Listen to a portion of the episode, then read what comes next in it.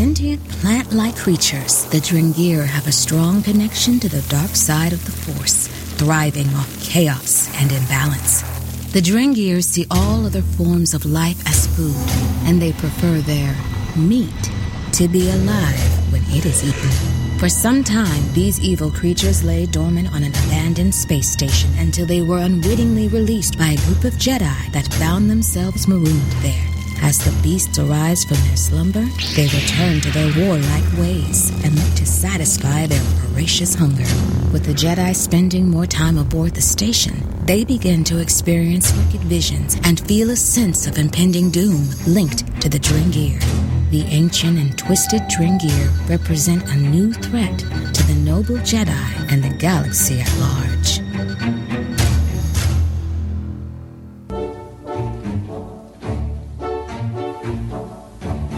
Welcome, everyone from across the universe, to the Wampa's Lair podcast. Star Wars is for everyone, so pull up a chair, get comfortable, and join the conversation with your hosts, Carl LeClaire and Jason Hunt, here in the Wampa's Lair.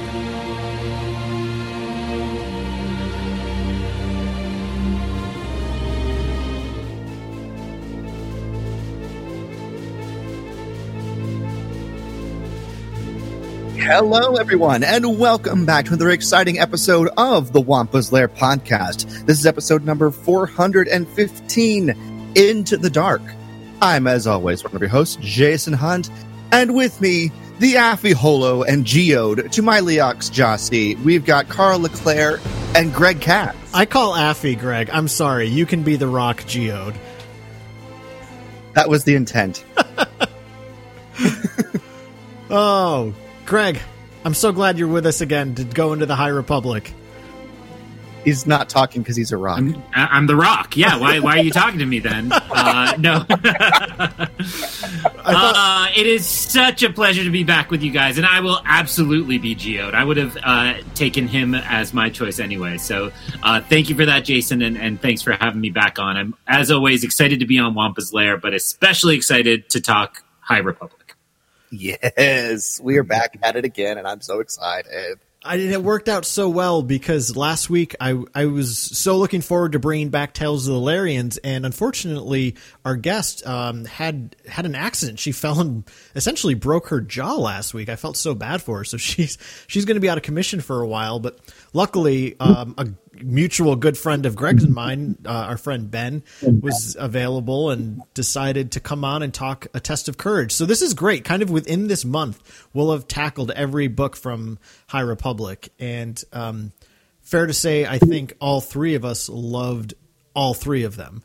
Um, so I'm excited to to get into Claudia Gray's uh, entry into this world with Into the Dark with the two of you this evening. Um, so yeah, uh, good book. I know we're going to have a great discussion about it.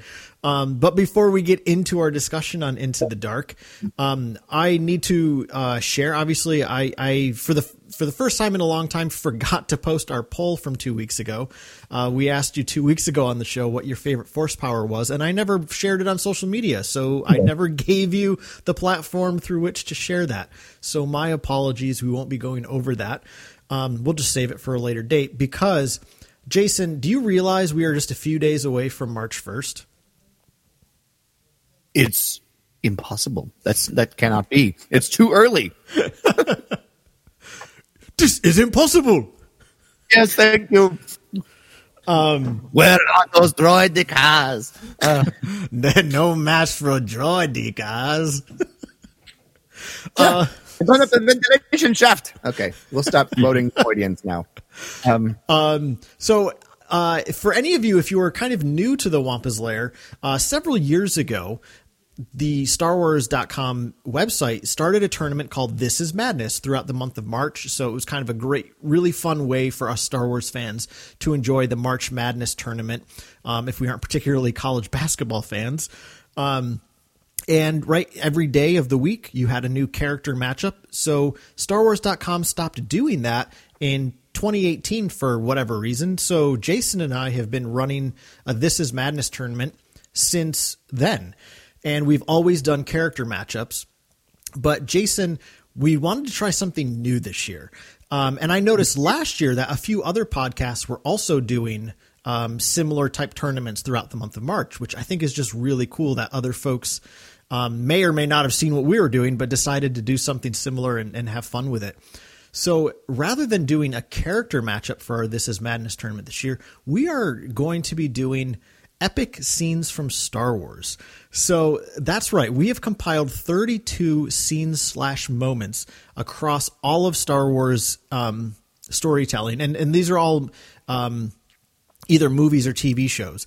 We have picked 32 moments that are going to comprise this year's This Is Madness tournament. And you can start voting on Monday because Monday is March 1st. Crazy to think. Um, yeah. Later this week, I will be sharing with you the bracket of all 32 moments so that you can print it off, make your predictions now, have fun with it. Um, so, going to really encourage you if you um, use social media to be sure to to share the the bracket just with using using the hashtag TWL. This is madness. So I am I I had so much fun compiling this list. Um, of course, I asked folks on Twitter to help us out with some of their iconic moments, so that was really helpful because I I pulled a lot from there. Um, so I hope you all have fun with it this year. I can't wait to play along myself. Yeah, I'm I'm really looking forward to seeing how this works out because uh, we're we're changing things up a little bit, and it's kind of nice to to do something a little bit different so this year, looking forward to seeing what people think. Yeah. I'm uh, first and foremost just upset because I don't think I've done anything since last March 1st, but it is exciting to have This Is Madness come around again. Um, I, I think you made a great decision. And, you know, sometimes when it's the character versus character, people, some do favorites, some do like who would win in a, a blaster match or whatever. So I think this is great because this is going to be everybody thinking about it the same. Which one's your favorite? What do you love most? And I'm excited to see what happens with it. Me too. Me too. And yeah. you know, um, every year we've done the tournament, we've always gotten some um, jabron who likes to be a jerk about things and be like, I can't believe you put these people in round one. And it's like, oh, I'm sorry, me th- sacrificing three hours of my free time to make this bracket doesn't please you. Um, so, um, just a reminder, there's obviously a lot of jerks in fandom. So, uh, and I'm sure I would not be surprised. I'm hoping it doesn't happen with this too, but I wouldn't be surprised if somebody's like, I can't believe you have these two iconic moments against each other in the round one. Just like, block, move on. That's what I do with those those fools from now on. But um, this is there to have fun with, and if if it's not fun for you, just don't play. Ain't nobody holding holding a blaster, do you? so um, well, and I won't give anything away, but you did let me peek at the bracket, and it's really cool. Um, and what I really appreciated about it most is that it's from everything. I mean, to get 32 epic moments, you went to all the different um, movies and shows, and and I think just visual media. But it's gonna be really interesting to see kind of where fandom's opinions are and how something really iconic from the Clone Wars stacks up against something from you know Solo or Rise of Skywalker, which is is so fresh and new, or something classic. So uh, I think it'll be a lot of fun. Yeah, yeah, yeah. Me too. I I'm just so darn excited. I always print off two copies of the bracket to do my personal picks and then how I always try to like do what I think folks will pick on the show. Um, and I'll I will say most years my personal picks never win, which I don't expect them to. And my my first the first two years I was really close with all of my expectation picks. Last year I was way off. So, you know, it's it's always fun. Um, yeah. So of course that that bracket will be shared on all of our social media later this week. Um, it'll be very easy to find. Uh, so yeah, again, encourage you to play along. Um, and one final piece of of update before we dive into the book, we have a copy of Into the Dark by Claudia Gray to once again once again do another giveaway. So all you need to do to enter into the giveaway to to get a free copy of Into the Dark is on our Twitter. All you have to do is uh, so this will be posted later this week, but you simply like it, retweet it, follow us if you don't already. Or if you don't have a Twitter, you can simply write us a review in the iTunes store. Um, both of which will get you entered to win this copy of Into the Dark. We are very excited uh, about this book, and so we want to make sure that you get a chance to read it too if you haven't already, um, or don't have your own personal copy of it. So definitely uh, join in on that giveaway. Um, but I, I feel, Carl um, Yeah. and and Greg, we should we should definitely inform everybody um, that from this point onwards, spoiler warning. Yes. Uh, we are talking anything and everything about this book. No particular order or format. Uh, we're just going to dive into it here in a second. But uh, spoiler warnings abound because everything is on the table. We're not going to uh, shy away from anything in this book. So if you haven't read the book or you're halfway through it or something like that, you might want to come back and and uh, listen to this podcast uh, when you are finished with it. Indeed. Yeah. So, um, yeah. So here we go. We're gonna we're gonna get we're gonna get right into this. uh, so that said, um, Greg, just start with your general response. What you know, just kind of your general. You, you know, you, the first time you read the book, I know you just recently reread it because you were going to be on the show with us. What is just kind of your overall take on Into the Dark? Sure. Um, I'll, I'll just give the background that. Um, so I has I think I mentioned last time I was on. Uh, I got access to preview copies of the Justina Ireland and uh, the Claudia Gray books back in October. So I read both of these over the course of like three weeks in October, um, but didn't have access to the Light of the Jedi or the Charles Soule books. So um, it, this was the second book I read. I, I read Justina Ireland first because I knew that book was coming out first, and they've always said you can read them in any order. But I was like, oh, let me just at least try to do that.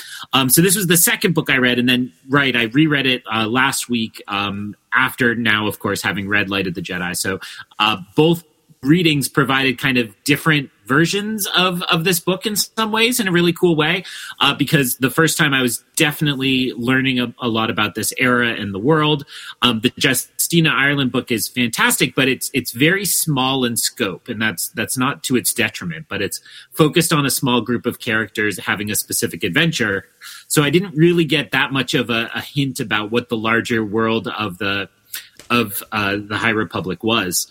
Um, so that being said, I uh, really enjoyed this book when, when I got to it. Claudia Gray has always been a favorite of mine since I picked up Lost Stars on a whim, trying to learn about what would be happening in in the Force Awakens.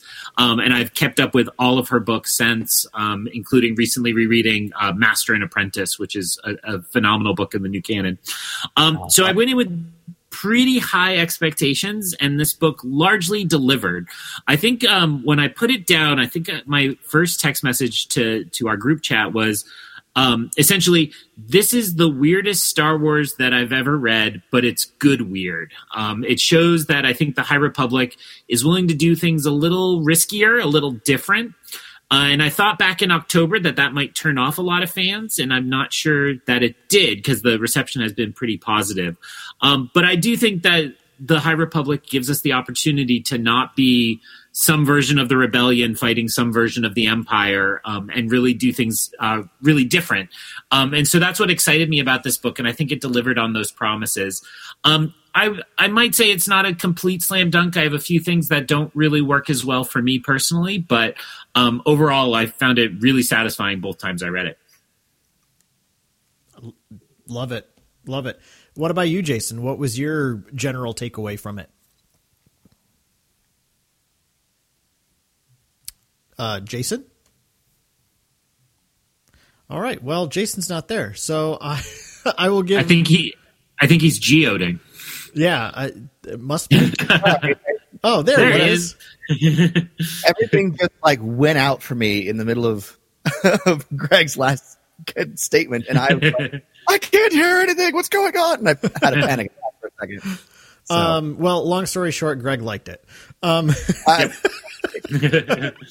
uh, but what about you, Jason? What was kind of your general takeaway? I know uh, once again you listened to this twice, I believe, right on Audible. Um, yes, so I listened to it twice. Um, I I will say um, the the narrator for this is not uh, Marc Thompson, um, but he does a very very good job. And I'm pulling up up on Audible right now so I can tell you who the narrator is. Um, Dan Bittner uh, is the narrator for this book, um, and he does a very good job. Um, I, I, think it was a, a, very interesting book. There was a lot in here that I enjoyed uh, in terms of sort of Jedi lore, I suppose. Um, you know, finding out what what different things are uh, in the Jedi Order, different terms. Wayseeker's a fun thing uh, to explore, and I'm sure we will talk about that here in a minute. Uh, but there was there was a lot of really cool like Jedi lore tidbits that I just ate up. The overall story was something to me that I was just like, huh, this is interesting at first. Um, I enjoyed it, but it just wasn't something I kind of expected at all. And then on the re-listen uh, to it, I was like, okay, okay, this is fun, and and this this has potential. Um, and and the the Drengir are an interesting foe. Um, and to be perfectly honest, after this last listen through, I'm not sure we've seen the last of them.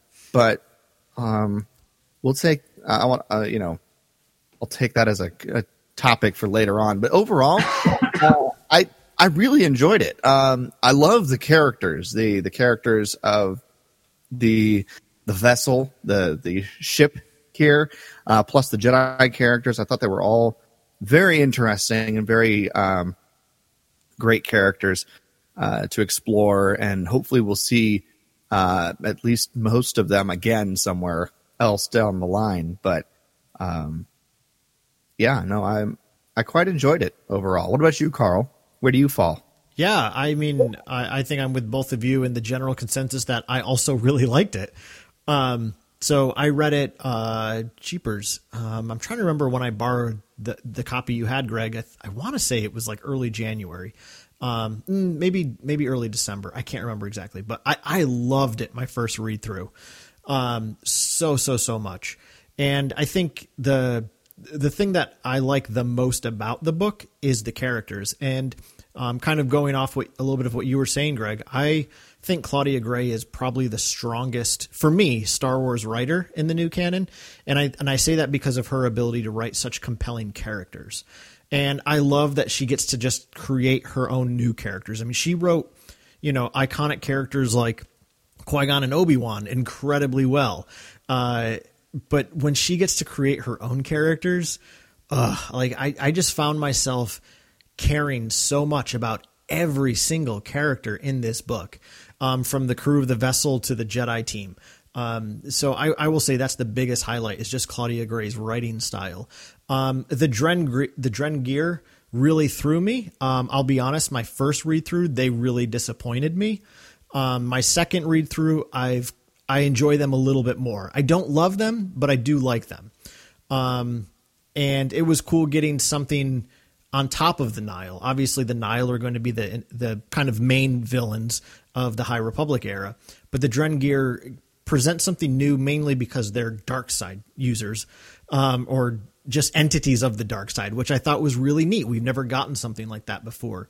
Um, but uh, yeah, uh, I would say you know overall, I would clearly, I, I would definitely give this book like a nine out of ten. I mean, I still feel for me, Light of the Jedi is the strongest of the new of the three. Um, I agree with that. I think that's. I mean, in some ways, it's kind of comparing very different things. I mean, you're comparing a middle grade book to an adult novel and a YA novel, so you know maybe that's not a very fair comparison.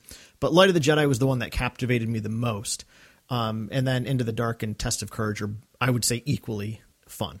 Um, so that said, uh, let's let's get into this. Let's start talking about some of the stuff that came in to the book. Um, so I want to, I just want to hand it over to the two of you. Um, I've been doing a lot of talking already. So what's what is what's, where do you want to go first? Where are we going first, my friends? okay, there there's a question that I wanted to ask both of you that's been burning in in my uh, my mind about this book from the minute that uh, it first happened on my first uh, listen through this this audiobook. Um, when Dez Rydan uh, quote unquote dies uh, in the middle of the book, Did you believe it or not? Because I didn't. Hmm. I didn't expect. I, I was like, I, they kept trying to convince you that he was dead, and I was like, but there was no body.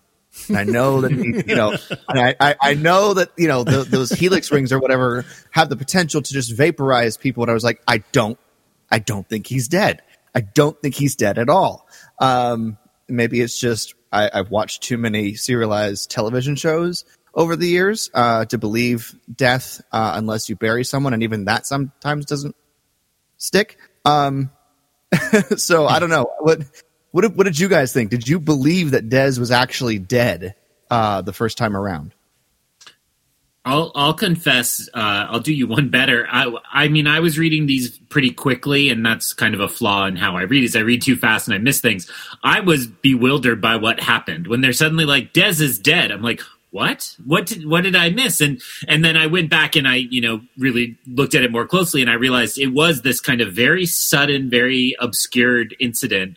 Um, so I don't know that I disbelieved it. You're probably a little ahead of me on that score, but I will say it then felt false in some ways. And i think it's because you know they they mourned but not really and it didn't feel very jedi and it didn't feel like they got closure. So of course when it came back around to like oh my god he's he's still alive uh, he was just transported i was like okay that makes much more sense now. It kind of clicked in and like this is this is more of a star wars story for me and more of what i understand a star wars story to be. Hmm. yeah. Uh, I did believe it my first read through. Well, I, I, can't say I did my second read through. I knew the truth, but um, but I will say, yeah, I did think he was dead, and I felt like they gave us a justif- justification of why there was no body because Reath comes to the conclusion that he was just vaporized. So of course there wouldn't be a body. And I thought, you know, especially when they get back to Coruscant, kind of in, in Act Two and in, in, the book, the way Reath has to really mourn him and then mourn Orla um, or not Orla, excuse me, uh, Jora, excuse me, his, his, you know his master that was killed um, in Light of the Jedi. I will say that, yeah, I I, I really did think Dez was dead, um, because I felt like uh, that was there to really really bring Reath to the lowest, um, and I mean it still does. It still it still acts that way. Um, so um, it was a surprise to me. I mean, once once Reath ends up on that planet and the Drengir like bring the other one, I'm like, oh, it's obviously Dez. Like that wasn't a surprise to me at that point, but I did initially right. think he was dead.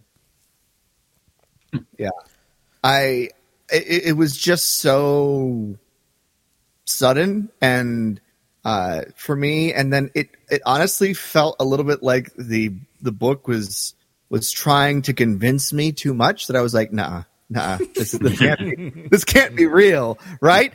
Uh, you know, I at one point I was like, oh well, maybe he is. Like I, I started to be like, well, it, he could be dead. I mean, they did, you know, blow up an entire ship full of important delegates uh, in the the middle grade book in uh, Test of Courage. Um, Test of Courage. Yep. Yep. The, yep. Okay. Okay, good. I was like, wait, I said test of courage. My brain went, no, it's heart of courage. I was like, no, that's not it. Is it? I don't know.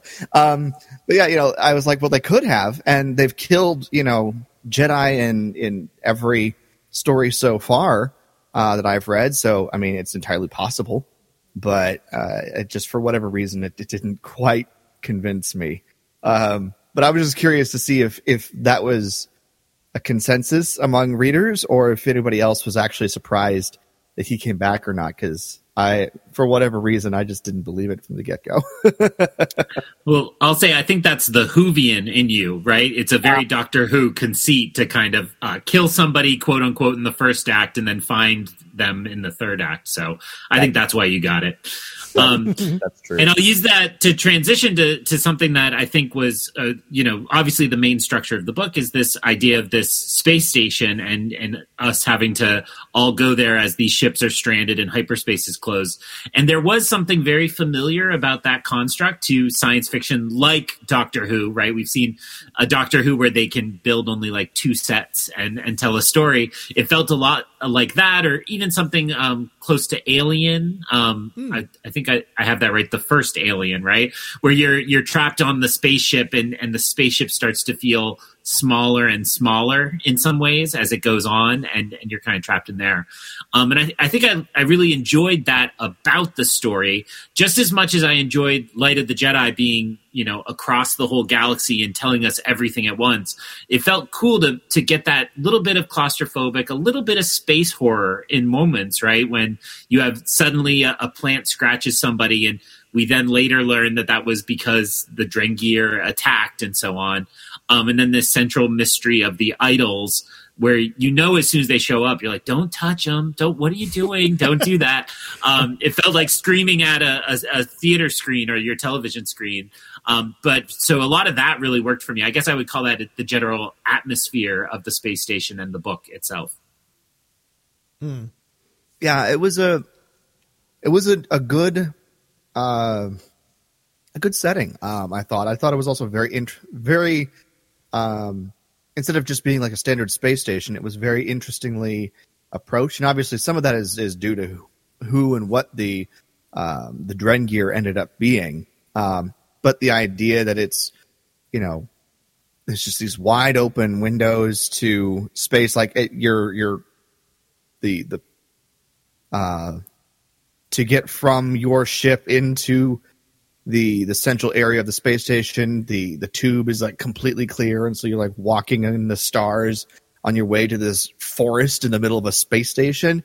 You know, I was like, okay, that's really cool. Um, but yeah, it was it was a very uh, interesting and very um, well crafted and constructed uh, setting, in my opinion. So I did like it.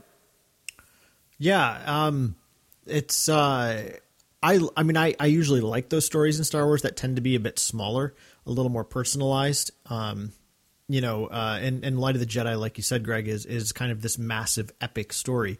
Um, and and Ben and I talked about this a little bit last week when we were d- d- kind of breaking down Test of Courage. Um, but both Test of Courage and Into the Dark are kind of those smaller, intimate Star Wars stories.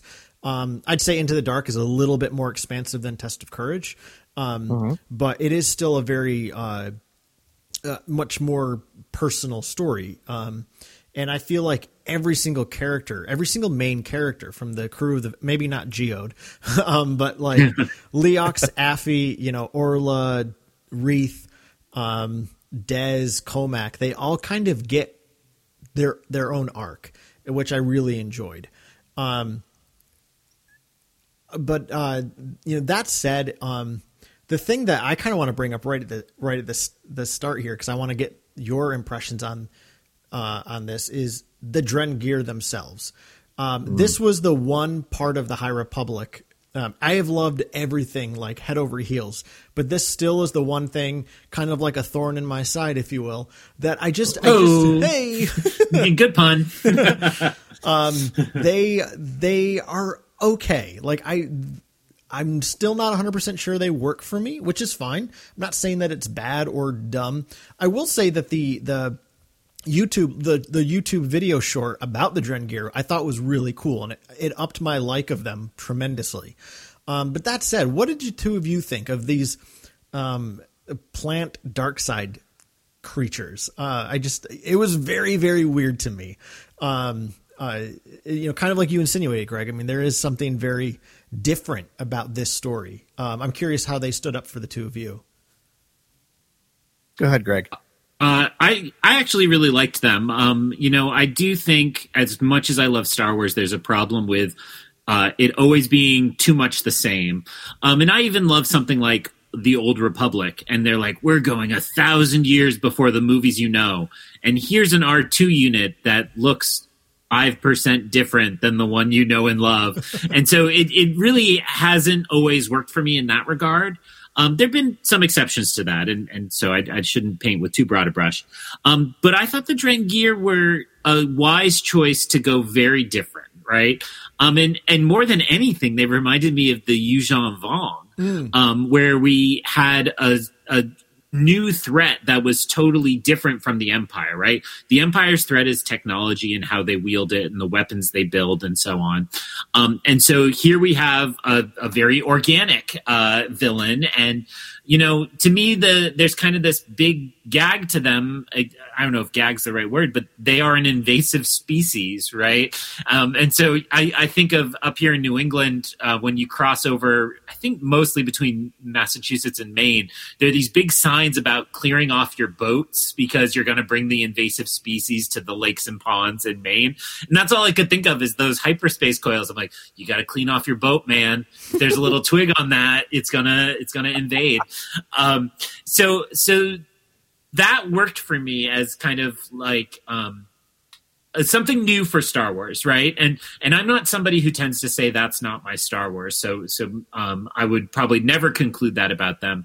But to bring something new, but yet in a way that makes sense, right?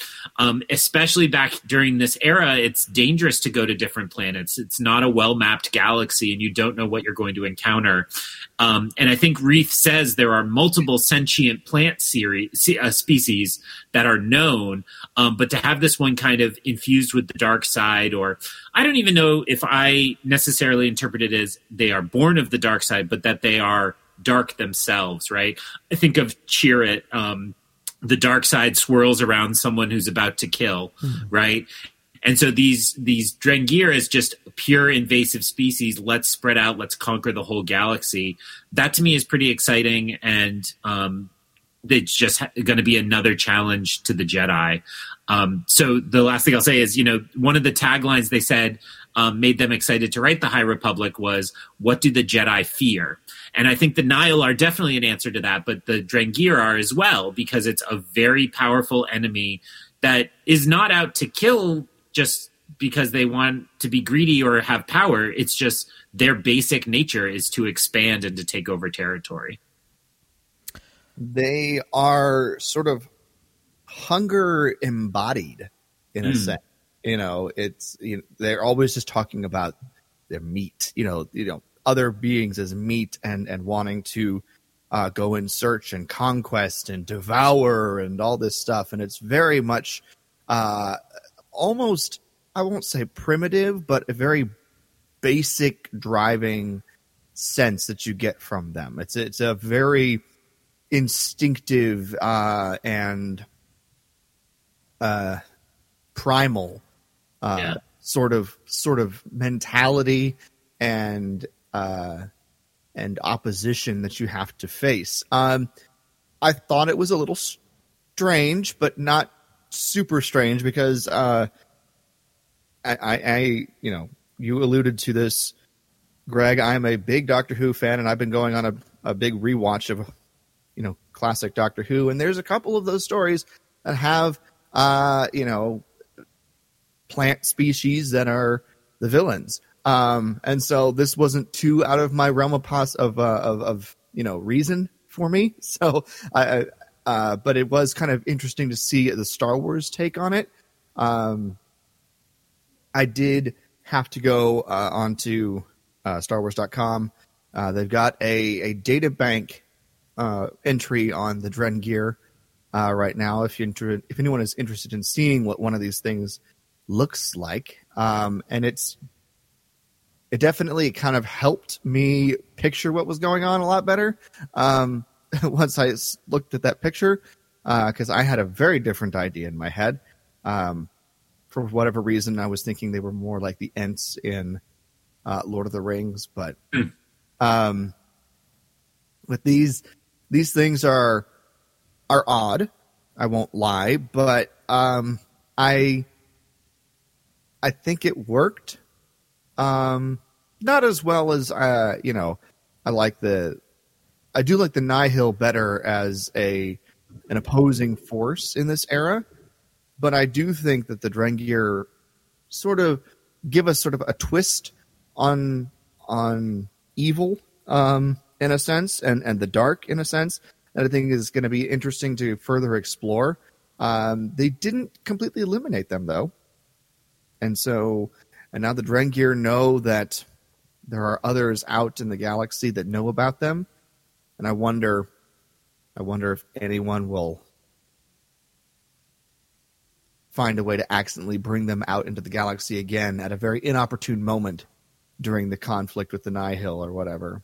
Um, well, so. spoiler spoiler free, but they released the covers for I think the April comics issues, and I believe the main High Republic series has a Drengir on the cover. So uh, your impulse is correct. We haven't seen the end of them. Ah, well then, that would uh, that would. This is when I start exploring StarWars.com. Um, let's see here. Let's hear some more thoughts from you, Carl. What what didn't work for you while Jason explores? well, yeah. you know, what's funny is listening to the two of you talk about them. I, I my appreciation for them has already grown more, um, and I think the reason they didn't work for me the first time through, and I remember texting this in our group text. Craig, uh, one of my favorite elements of the first act of this book is this element of mystery about there's this darkness there's this pervading darkness that keeps kind of giving these really dark visions to Orla and Cohmac.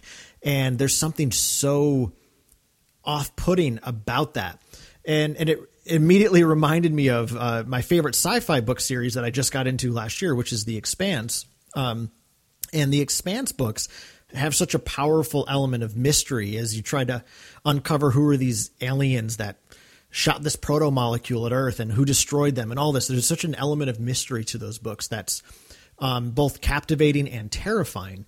And I felt that as I was reading the beginning of Into the Dark. I was like, wow, what is, what is this mysterious dark force? This is so cool. And then when I found out that they were plants, I was like, this is just weird to me. Um, it's like, is this like Batman, Batman and Robin with George Clooney and Poison Ivy? Um, like, I, I, hope not. Um, but I think I, I, really, really, really like your um, analogy, Greg, of them as kind of this invasive species that once they take root somewhere, they just continually self perpetuate and, and it's always in, in order to do so, they have to eradicate what exists there. Um, so. I really like that that elementalness of them. I just visually like find it hard to to see. Uh, it doesn't seem visually very captivating to me. Um, so that's I think that's where my disappointment came in. Was more of just an I brought an expectation to what I thought might be at the end of this dark mystery, and then when I got it, I was like, oh, that's not what I wanted. Um, so Fair. but but like again like that's me bringing my expectations and not getting my expectations. But um, i think even your your star wars analogy greg of them as the Yuuzhan Vong works very well.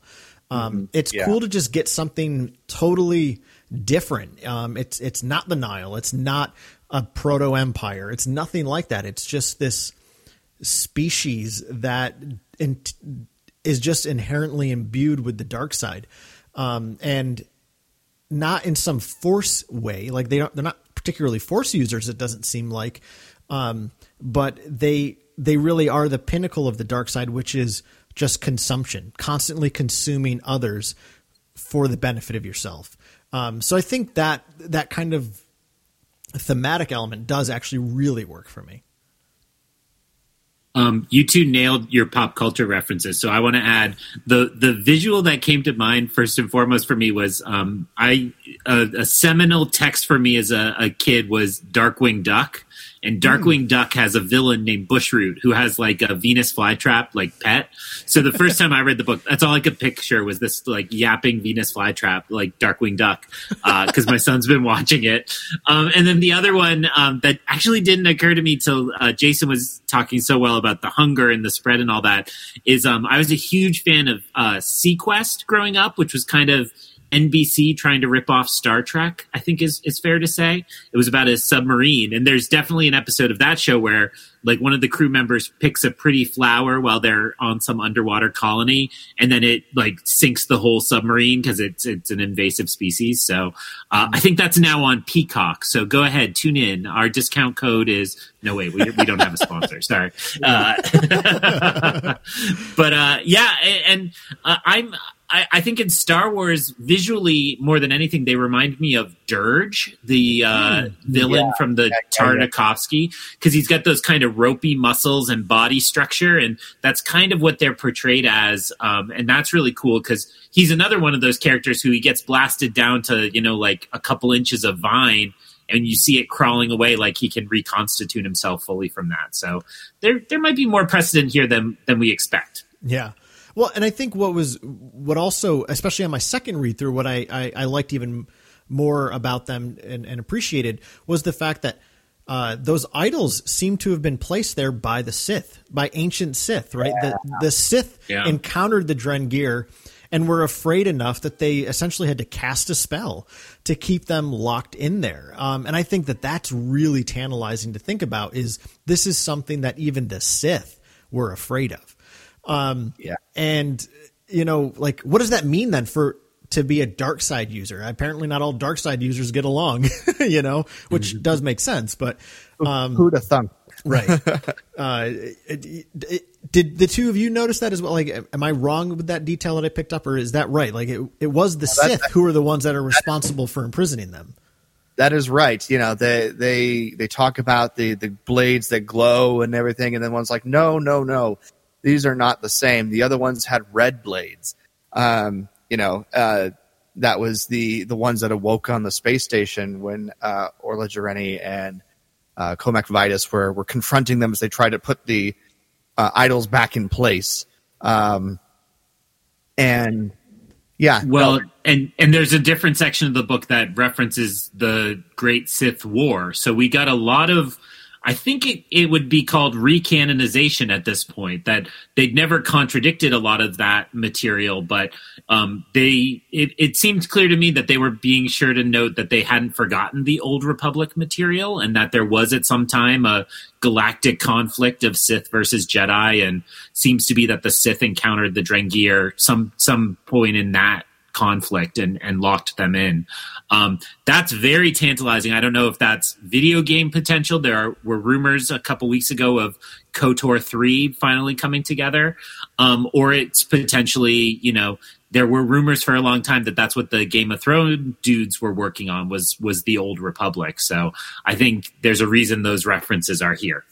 Mm, great point. Yeah, yeah, um, uh, and it is interesting that the the Sith would be the ones to lock them away because uh, in my experience the sith you know generally are, are seeking after power whereas the drengir are seem to be driven by hunger in my mm. uh, my estimation of what's going on here mm. so uh, it's interesting that the hunger still comes after the power seekers so um, and they don't differentiate who's and yeah. who's, I, I want I want to offer one more if you're really looking for a mystery. Um, it has now been confirmed that this is Snoke's space station from a later comic book series. Did you know that? I did not know that so, uh, the Rise of Kylo Ren comic book, which is um, where uh, Charles Soule wrote that, and it came out. I think it was like three issues before Rise of Skywalker and two after, or it might be the opposite, two and then three. So, uh, and this I'm going to only mildly spoil it, but the Kylo uh, leaves Luke's uh, temple, Luke's, Luke's academy, and he goes to meet Snoke immediately after, and Snoke is on this space station and he's uh, living in the arboretum or like relaxedly walking around. So that also opens up a lot of possibilities at the complete other end of the timeline about what this could possibly mean and, and how it might be tied into him.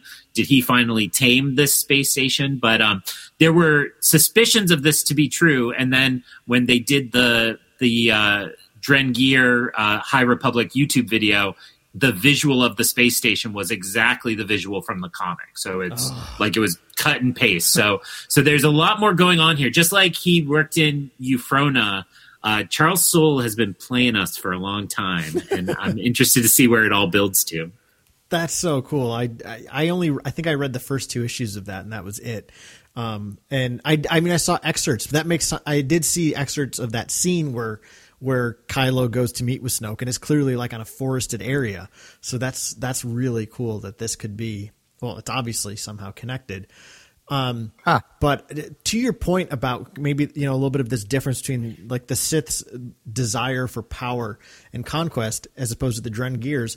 the Drengir's is it's they don't care about power; they just care about consumption. you know, yeah. they're they don't want to rule over anything. They just want to devour everything. And in some ways, I feel like that is a lot scarier. Um, yeah. So it, that that that's something that's a lot harder to turn aside. yeah. Yeah. So. Um, and it's it's also exactly the Yuuzhan Vong, right? So mm. um, there was a stage in that invasion where um, I think it was as Jacen was learning more about the Force, not you, Jason, the other Jacen, the one with the C. Uh, he encounters somebody who tries to convince him that Palpatine saw the Yuuzhan Vong coming. And they essentially are saying, like, Palpatine wasn't evil. He saw that the only way to repel this would be to be completely organized and completely militarized. And all Palpatine was trying to do is get everybody to line up to fight off this invasion. And so it feels to me there's some remnant of some echo of that here, where the Sith were disciplined in that way and could f- conquer the Drengir.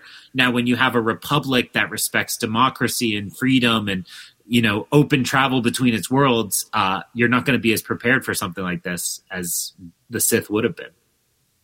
Yeah, that's so true. I I'm, I never realized that that was actually in there um, about. Uh, yeah, I remember seeing that in like a meme somewhere that the emperor was aware of the Yuuzhan Vong's potential invasion. And that's what the empire was all about.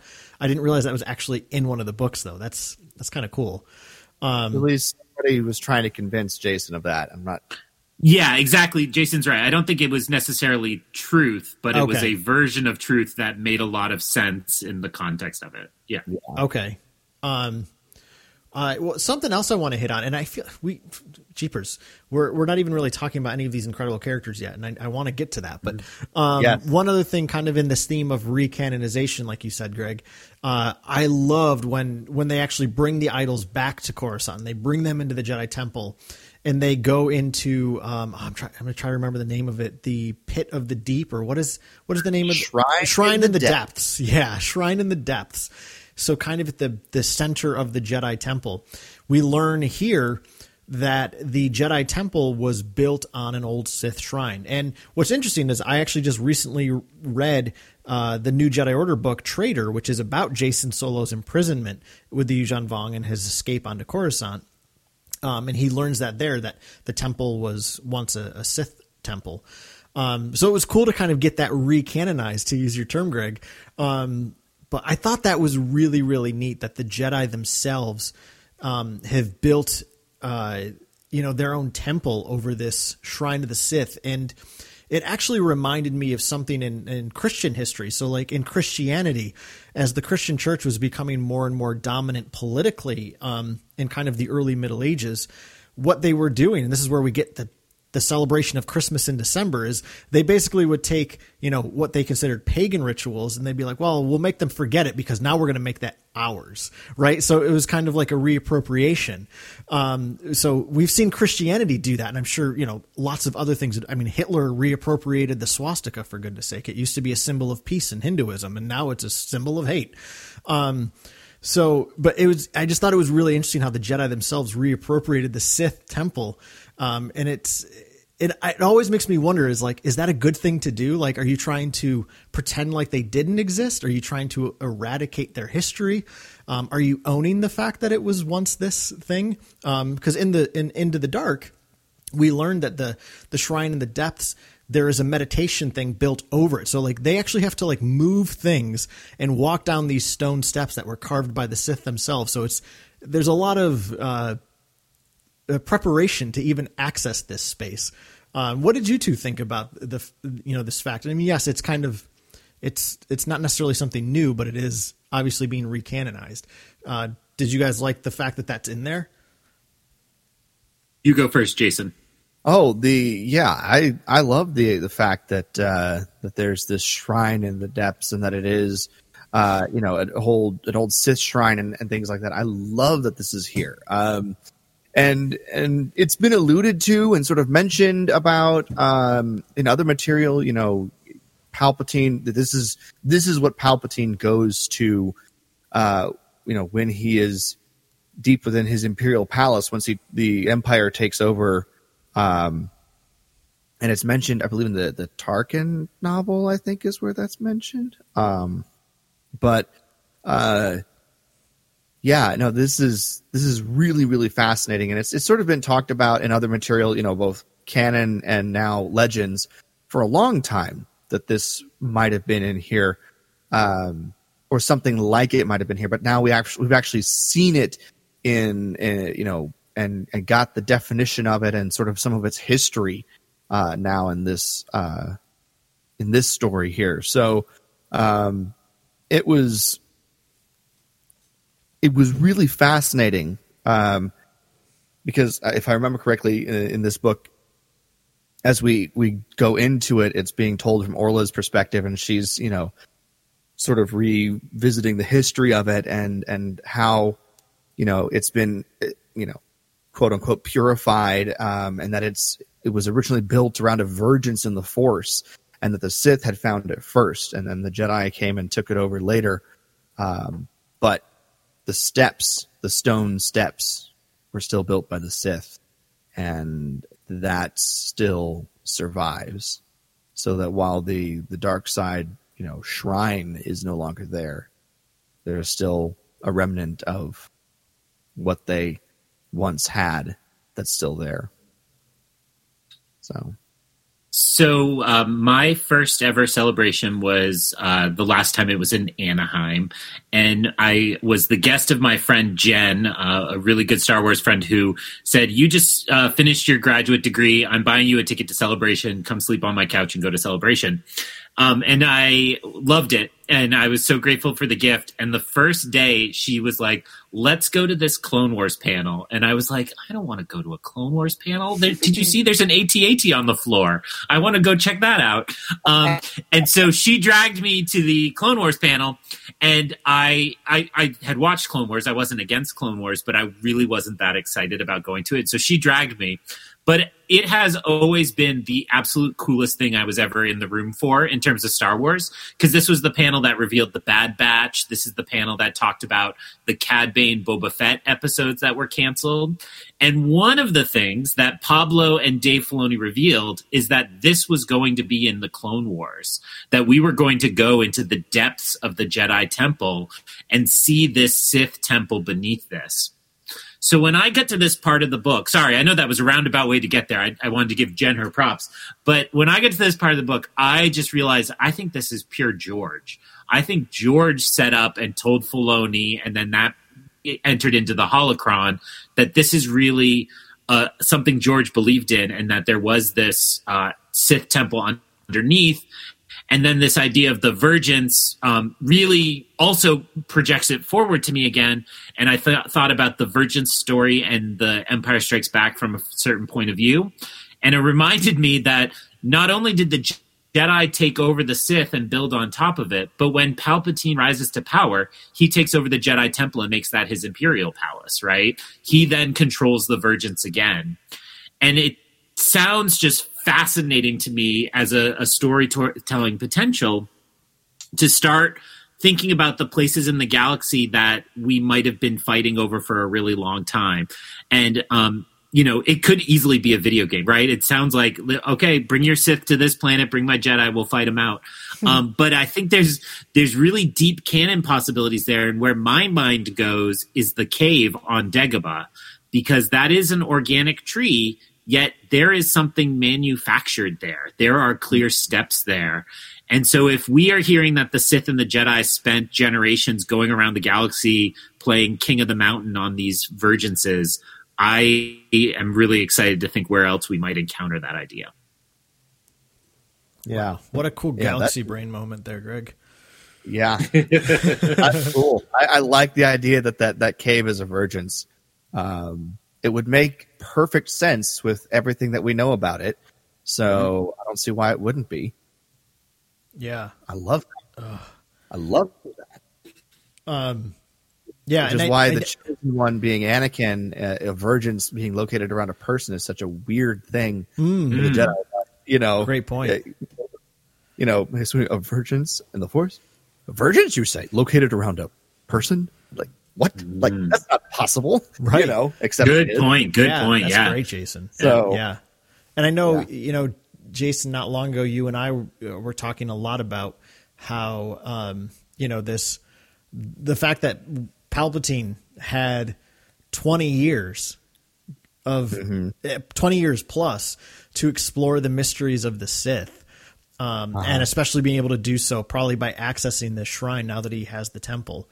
You know, there's again no reason to think that he couldn't have come back. You know, again, like like we said when we were talking about it, we get that that doesn't work for a lot of folks for episode nine, but it does make sense that he was able to unlock some sort of crazy Sith mystery.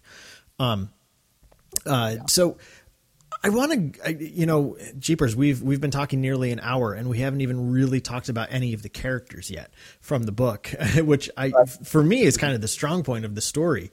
Um, yes.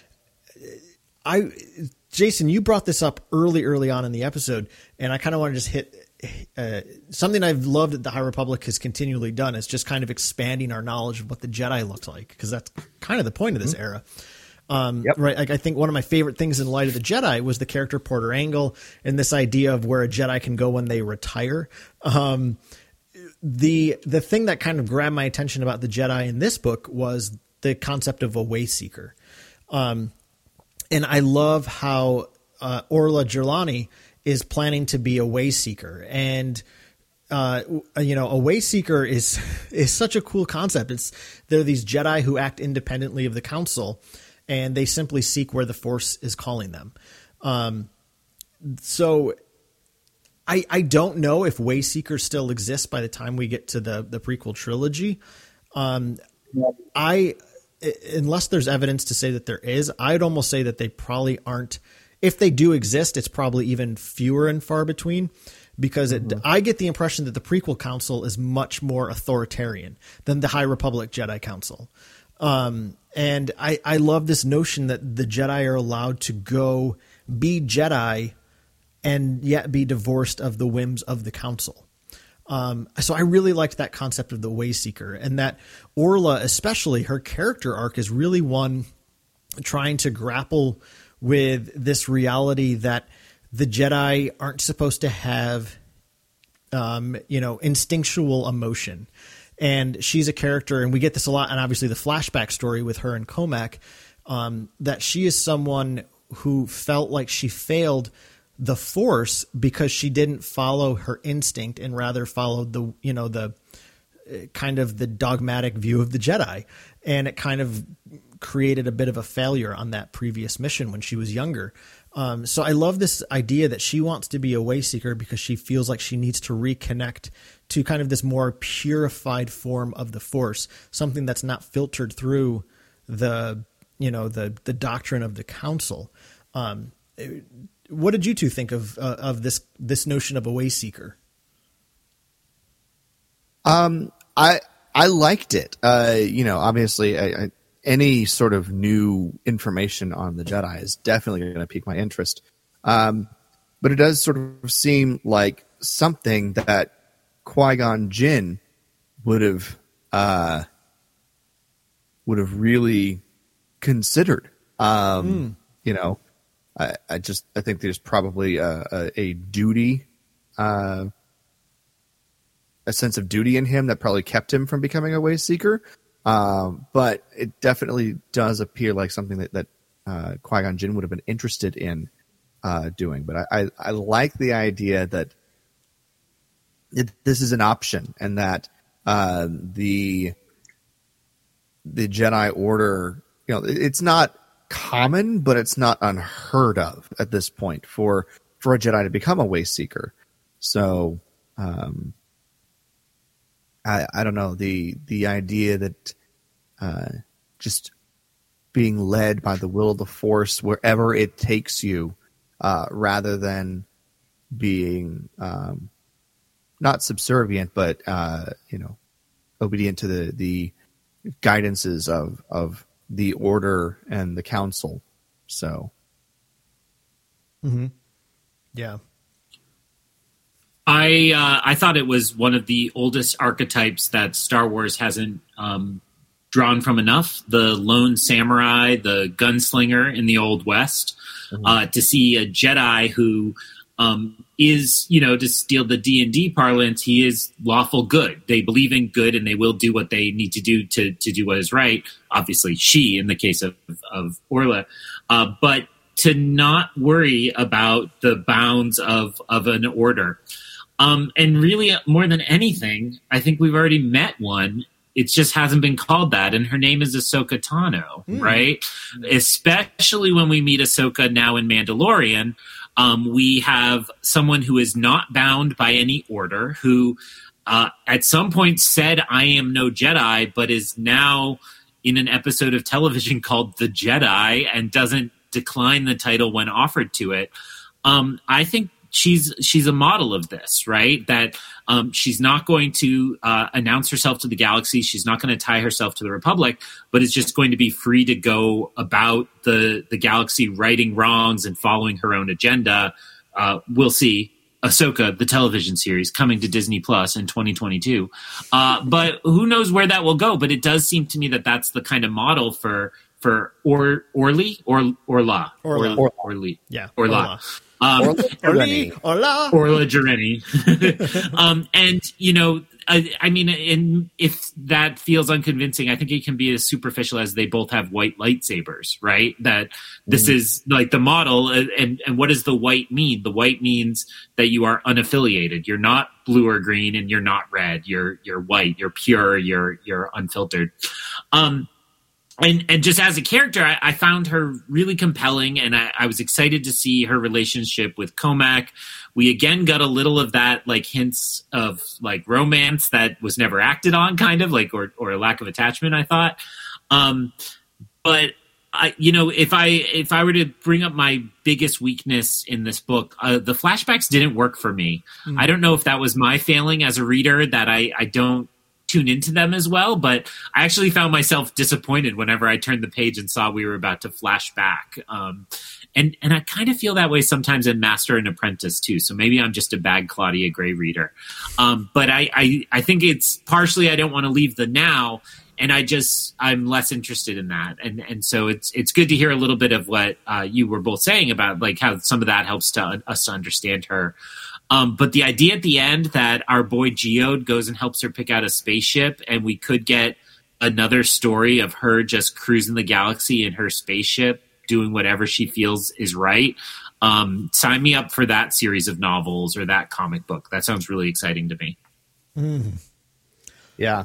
Uh, yeah. Uh, what a great connection to her and Ahsoka. Um, yeah. That's so cool. Um, Oh, man, so many questions now, but I, it, I, that just makes me want to ask a million more questions. But I'm going to keep it to the book.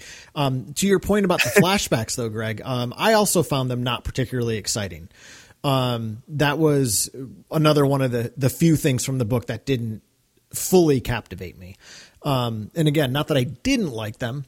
And like my first read through, I was like, all right, what was the point of these? And like, I mean, I, I kind of saw, I mean, it's, it's ultimately a lot about explaining why Cohmac and Orla get to the point that they do at the end of the book.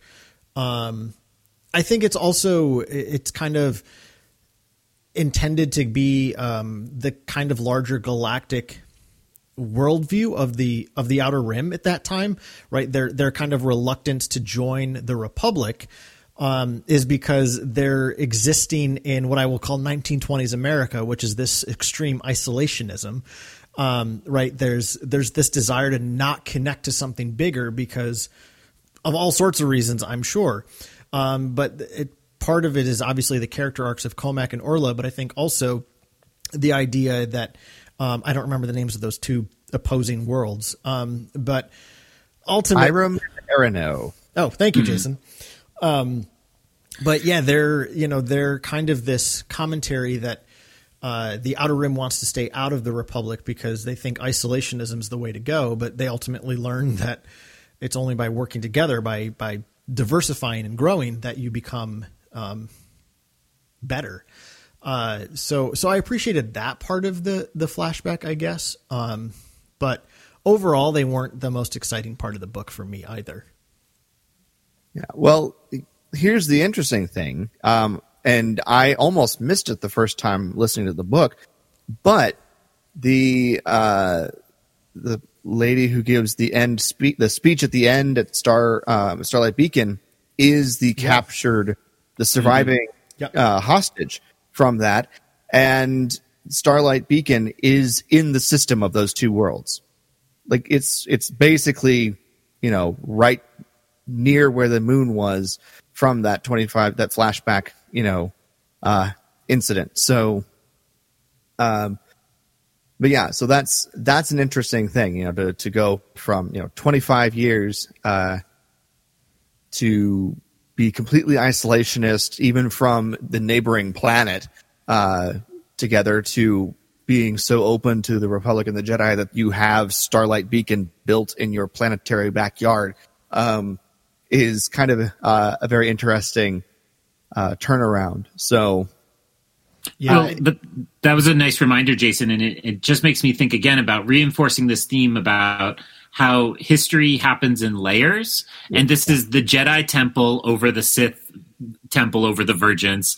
And we have the the space station that has the Amaxines and the drengir and the sith and now the republic and the Byne guild and and so exactly another example of that the planets that didn't get along and now they're the point of unity with the space station and what will be the next layer on top of that so really good point mm. I thought it was. Yeah. I, I will say the one other neat thing about the the flashbacks was the fact that the Hutts are involved with that that story mm. arc, right? It's the Hutts mm-hmm. that kind of work with. It's kind of, I think they're called the Directorate, which is led by a yep. Lasat character, which I thought was cool. Um, and they're trying to draw these Jedi out to kind of embarrass them and just show again to the Outer Rim that hey, joining the Republic, these Jedi protectors, they're kind of a joke. So um, I, th- I thought that was a neat little element, and and also very fascinating. Obviously, that the the Hutts are still a, a already 200 years before Phantom Menace, or like a, a you know kind of this very powerful criminal syndicate. Um, so I thought that was kind of neat. Yeah. Well, it, they're kind of you know in a in a sense one of the authorities out in that area of space at this point. Um, you know, up until the point that the Republic starts moving out to the outer rim. You know, there, there's really sort of no law and order. So, you know, where do the Hutts go? Outer rim.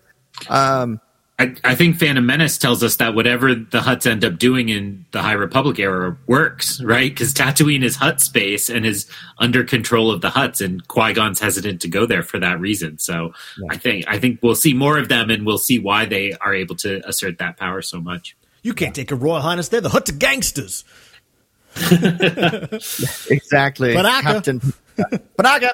Uh, um, but yeah, I, I did like the uh, the flashbacks, but I'm I'm definitely a fan of that sort of storytelling, anyways. Um, so that, that it's just sort of something I I, I enjoy is you know as we uncover something interesting and mysterious about a character or or or significant about a character, we flash back to why that's significant. Um, I I do enjoy that sort of storytelling, anyways. Um, it's more of a show don't tell form of storytelling. Um, although that I think might work better in visual medium than it does in written medium. Um, which, and maybe that's why listening to it worked for me.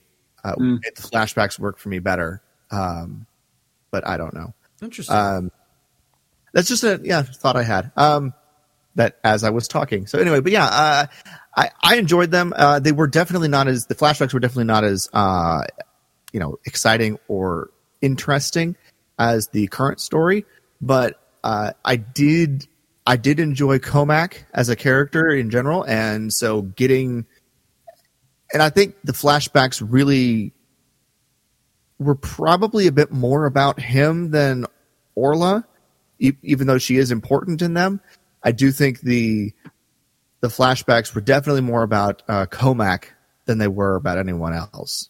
So yeah, um, well, and I'm glad to just kind of going from that, uh, and and I promise I'll stop bringing up the points here and let the two of you share some of yours. Um, but I will say one of the the central arcs for particularly Orla and Cohmac throughout the book that really resonated for me was this idea of right how the Jedi are, are not supposed to form attachment and they're not supposed to grieve and and how difficult that is for them. Um, so uh, I want to find my particular point here. Give me one second.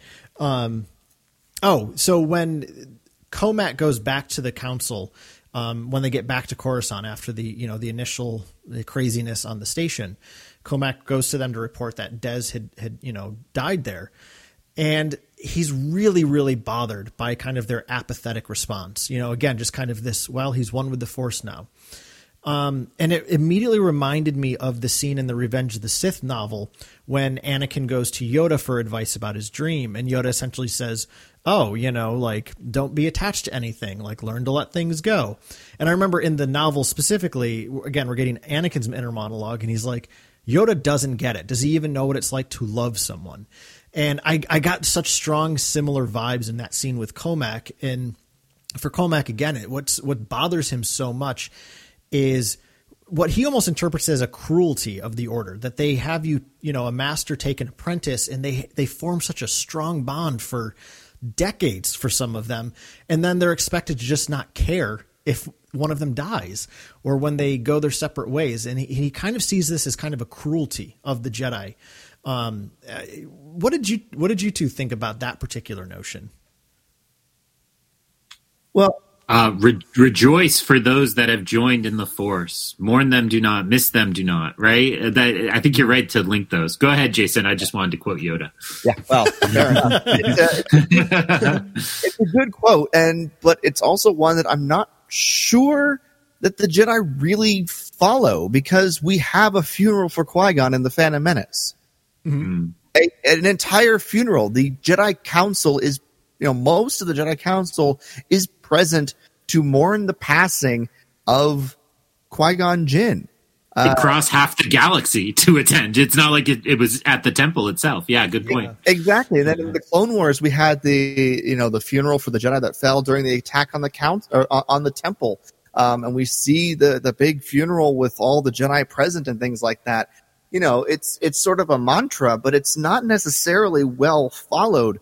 Cohmac is someone who is seems very very literal in the way he he understands things, hmm. uh, and he's heard the teaching and then has he, he also internalizes it all in a way that I think is somewhat a bit. There's a reason why he needs someone like Orla around him because he has this way of saying, well, that's what the teaching says. So obviously I have to you know, I can't express anything. You know, that was kind of the idea I got from him is like, oh, well, the teaching says, you know, you can't, you know, you, you should rejoice for them. So I can't express any sorrow. I can't. Whereas even in this book, uh, at the end, when we, we have the sort of wrap up, Reath is getting ready to have a vigil for Jora, for his, his master. And he invites uh, Dez to to participate, and Dez would have gone, except he's leaving um, to you know on his Barash vow, which is interesting. Um, but you know, it, it's something where I think Cohmac takes it way too literal and causes more suffering for himself than is necessary. Um, and that's just sort of the way that it it appears to me in the way that he interprets the the code and uh, the the order. He he takes the the letter of the law rather than the spirit of the law in a sense. So that's a great read, Jason. I didn't pick up on that at all. That was that was not my interpretation of it. So I, I, I appreciate that different perspective. That's that's a really good point. Um, because they do certainly seem to uh, to honor things like that, even if he doesn't choose to see it that way. Mm-hmm. Um, I I will say he's not entirely wrong. Um, mm-hmm. You know, the the the grieving process is very truncated when it comes to the Jedi. They do mourn, they do honor, um, but I guess maybe grieving isn't something that they do. So he's not entirely wrong, but I don't think he's 100% right either. Good point.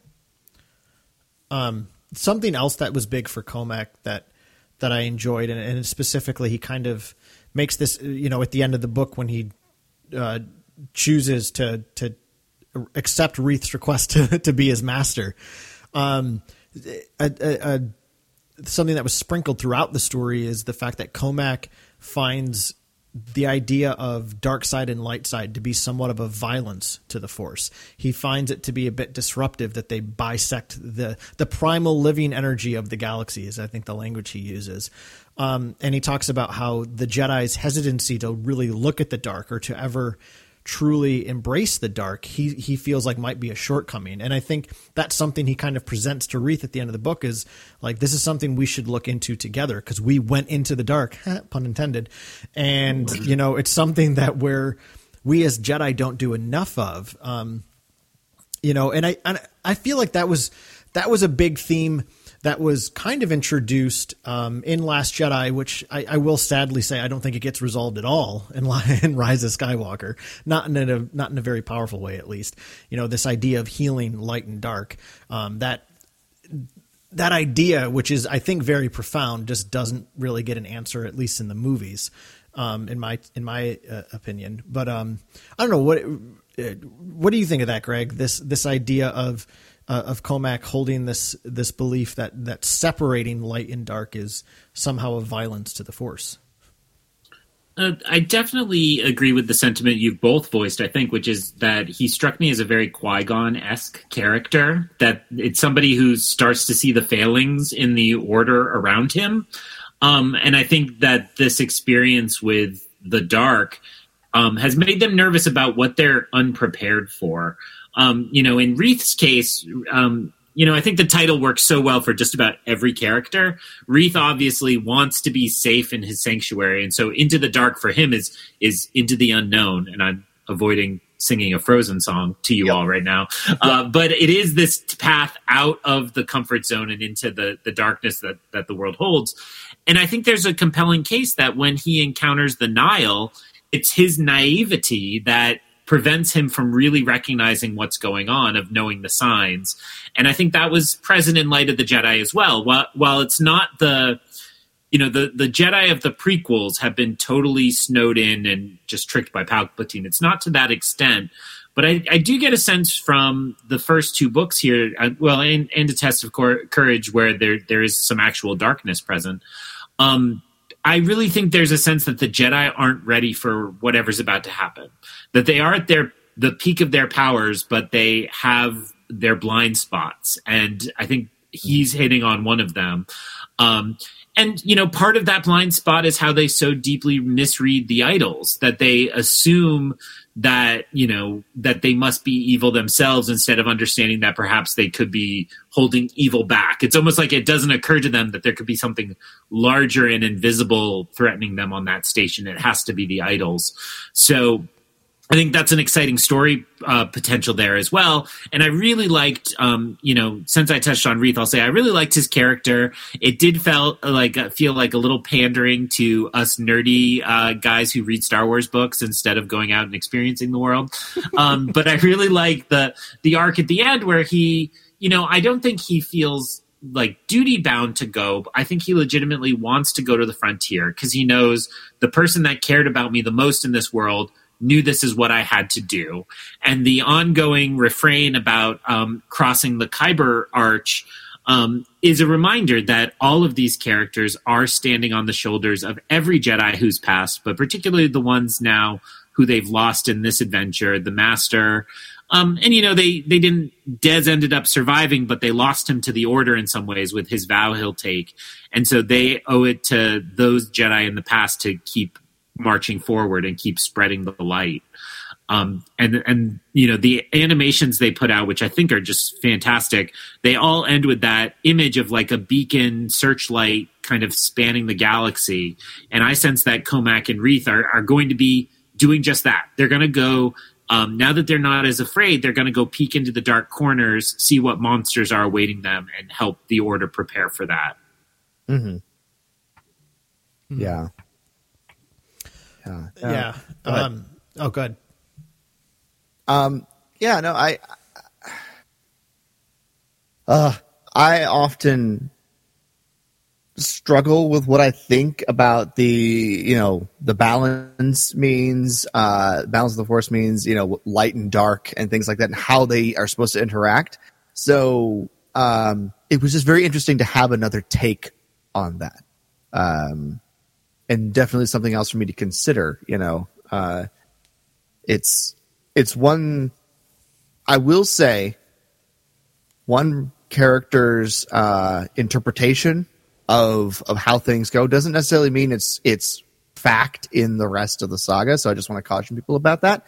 Um, but it is definitely an interesting take and an interesting way to look at the idea of light and dark being separated like that, um, and that it is a violence to to split the force into light side and dark side um, to the force itself, which I I find an interesting idea to ponder and something I'm definitely going to have to consider in the future. I don't have I don't have like a concrete you know idea or answer about that, but it is something I want to I want to think more about. So. Mm. Yeah.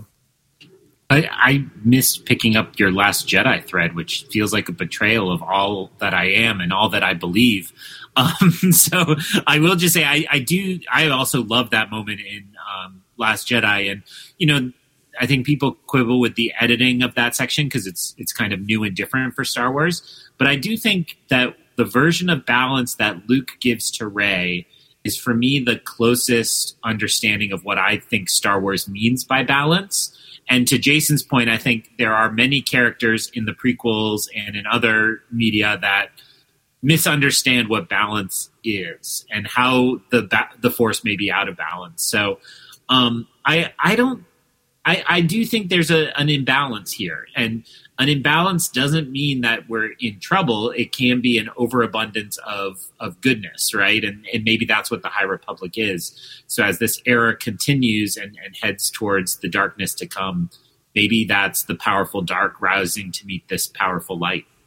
Hmm. Oh, that's mm-hmm. a great point. That's interesting. Um, well, uh, what are some other what are some other elements or characters or whatever from this book that stood out to the two of you? Because I've I've raised some of the points that I found quite interesting. I mean, there's a million other things I could, I could talk about, but I'm curious what else stood out to the two of you. Leox Gyasi. Hmm.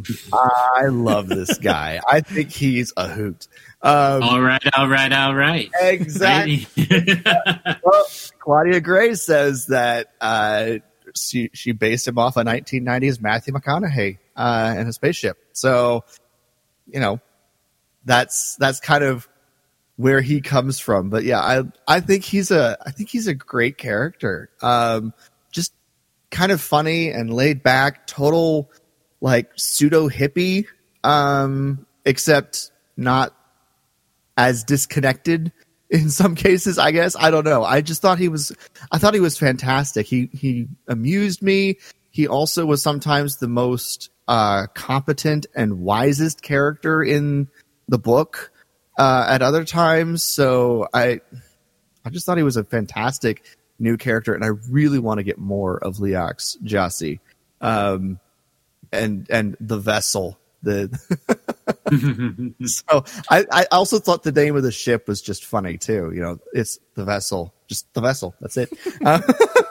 Uh, but um, I so that was something that her basing him on Matthew McConaughey was something that came out between my two readings of this, and it, it totally works because if you're approaching this knowing that that's who he's meant to be, you can only hear that voice when you when you read him. Um, I was just excited for him and the vessel and all those characters because I was excited to get a peek at smugglers during this time. Um, you know, I love the Jedi and I love the focus on the Jedi, but I think I even said on our Light of the Jedi that I wanted more of the underworld of the kind of the that side of the galaxy, the the Han Solo side, and I was excited to get a little taste of that. Um, these do seem like pretty uh, good smugglers, right? Benevolent smugglers, like. Uh, the crew, of the Merricks from Master and Apprentice. Um, but I was excited to see that that is going on here. Um, and the piece about um, uh, the the girl whose name I'm blanking on, uh, Affie. Affie, Affie, sorry, yeah, Affie. Um, she challenges her mom and uh, you know get well her foster mom rather like her her guardian um, and gets her uh, arrested by the republic. And while that is done for the right reasons it's very much a power play in the underworld right? Um, and there's uh, the alex segura poe dameron book that's essentially kind of Zorii's past, uh, dealing with the head of uh, her criminal organization. So um, I saw some nice resonance there, and I'm excited to to learn more about them. I don't think we've gotten confirmation of the vessel coming back at all yet, but um, Claudia Gray is working on something else, so hopefully it will involve them. I I I love that crew. You know, Affie is fun, Leox is a hoot, and Geode is just I. It's one of those things where, like, as I was listening to the book, I'm just picturing how this would be filmed, and like, I just want this rock to be like just sitting there, you know, uh, just like it never moves on camera. Like it just it's just stationary on camera every time you see it, and so like like the idea that he he does different things and and has this wild side to him uh and and all that fun stuff i i just thought was hilarious. Um and i always i was just always picturing it like he doesn't actually like move when anybody looks at him. And so nobody like can tell if Affie and Leox are just messing with everyone or not. um, you know that that was kind of like the idea that I I had just visually picking, you know, picturing all of this um, and the crew of the vessel. So uh, obviously, of course, Geode is an actual living being, um, just a very different living being than we've ever experienced before. So uh, and it's so funny how you you can just like you said you picture those camera cuts and she describes it with a different emotion every time but he's always just still right? Like Geo just sat there smugly and Geo seemed a little disappointed in himself as he yeah. sat there in silence and it's like wait a minute. Like so it is it was it was very funny and very well done. Yeah. Yeah. It, there there's the moment when uh Cohmac is bringing uh Dez back to the vessel uh, and he, it's like you know you see something move in the darkness, and uh, when he looked again, it was it wasn't there, and he was just like, but he couldn't have saw what he saw. Could it? Geode? no. no. So like the the mental image I had in my head of that scene is like he, you know he's you know making his way through all the the chaos and mayhem, and we just get like quick shots of different uh, you know things at the station just going haywire or whatever. And in one of those shots, Geode is like in the middle of, you know, it's like headed down the hall, except he's just, you know, the, the thing's just standing there. And then it cuts back to Cohmac and he's like, wait, did I just see what I, and he looks back again and hits Geode's not there anymore. So like that was the mental image I had of that sequence. So I was like, ah, this is this, I want to see these things. I want to see all of these stories visually now. Like that is how much I've enjoyed the High Republic so far. Is I want to see these in movie or TV or animated form. Like I, I want to see these fully fleshed out, um, which I know probably won't happen, but that is how much I'm loving these stories. So and these characters. Mm-hmm. So. I, got, I, I will say I I thought it would be really like the mental image I had in my head of like, oh, okay, well, what if we had a High Republic TV show? Would we like have it broken up into the different stories, or would we just have it chronologically and cut back between the different stories as we went through the the timeline? So I don't know. I think that part would be all I know is if we ever got a live action High Republic and they chose to put Geode in this any of the stories, I feel like the only person that can play Geode is Dwayne Johnson. Uh, he is he is the yes. Rock. So yes, I I approve of this casting.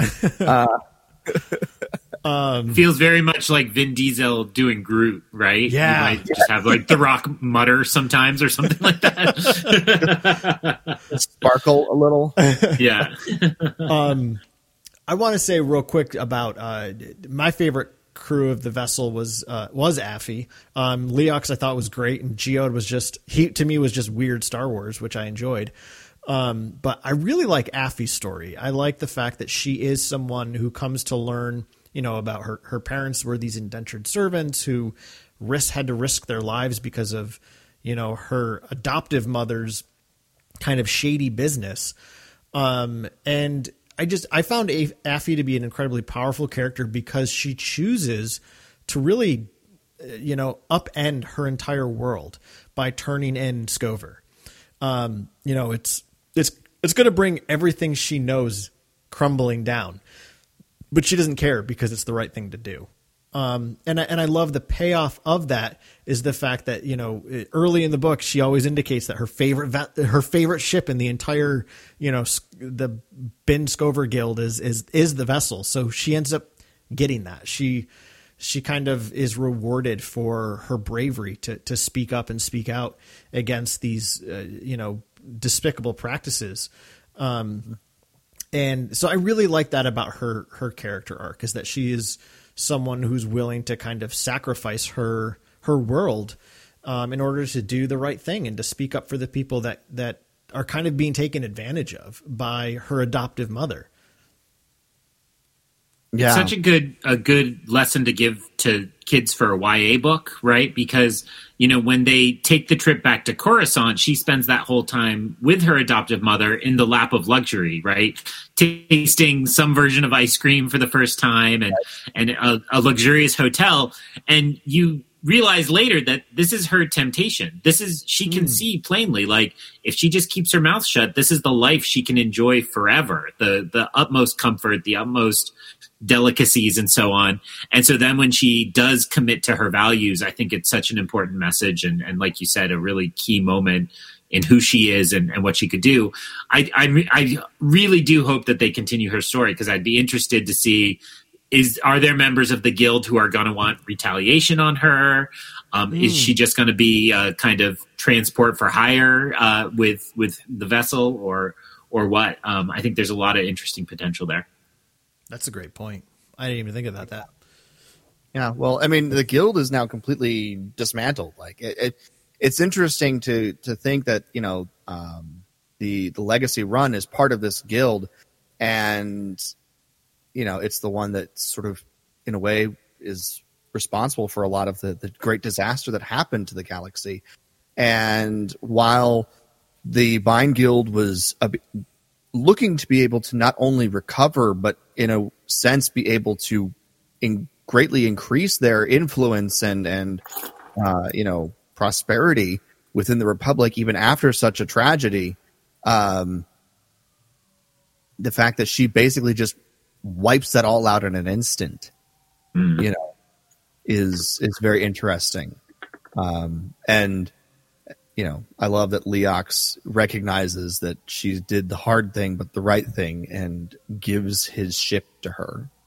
Like, I don't think that rule that he cites at the end, um, that you know, guild, you know, representative is you know, top officer on on the ship, even though he's the captain.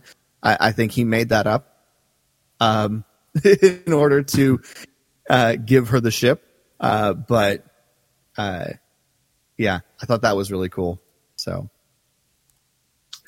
yeah, he seems and not to go. Um, you know, you go, Carl. Oh, I was going to say, well, just that Leox, his way of relating to her is, I think, is also quite beautiful. Um, while Scover is kind of her adoptive mother, Leox is really a more of a parental unit.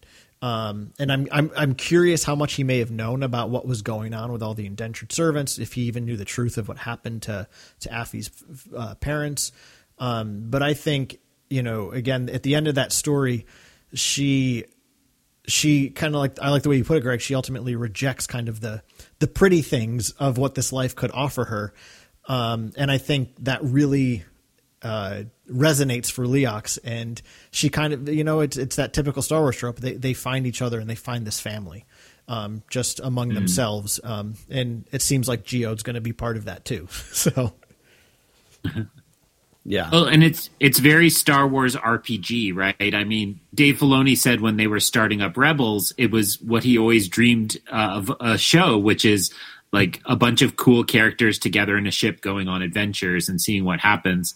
And so I'm I'm encouraged that that's another version of this, and and it's very much like the Ghost or or one of these other famous Star Wars ships. Um, what I was going to say is is not to go uh, Wampa's Lair after dark, um, but when I read this book, I thought it was very striking that they mentioned sex by name, which doesn't happen in Star Wars uh, ever. I don't think. Um, so, uh, and that that's part of this conversation. I immediately thought fans would get up in arms about. But um, you know, it to me kind of means we're moving into a more realistic world. Um, in one of the recent Padme books, they were very specific about mentioning um, when the Queen had her period, and and it's interesting that I think in writing towards YA, you want to give young readers that kind of realism and not seem like you're hiding the world for them. But as an old school Star Wars fan, I'm like, what are you doing? I'm I'm innocent. like I, I get the vapors and I'm like, sex in Star Wars, and they're just talking about it. Like, my God. Um, so uh, it is very funny to think about this as this new defining moment, and and we seem to be catering more to to the real world, and and I think that's healthy for fandom. My my jokes aside, but it is uh, certainly seems to be part of the choices. They're not going to shrink away from real world issues anymore, or or present a fairy tale version of the world yeah. Well, and and that is definitely something that is uh, of this uh, particular genre, the the YA genre. Is, yeah, that, that, kind of thing is talked about a lot, and so that's that's sort of normal for Claudia Gray to be writing in uh, to her stories. So uh, it would make sense that she would bring it here into Star Wars too. So I like the scene, um, kind of in the same vein, the scene when they're flying back at the end of the story back to Coruscant for good, and they have Dez, and Dez is obviously all sorts of messed up from his time with the Drengir, and you know they've tried a few like the I think Orla tried like a, a Jedi healing thing, and it kind of worked. He's you know they they keep saying well he's not getting worse, but he's not really getting better.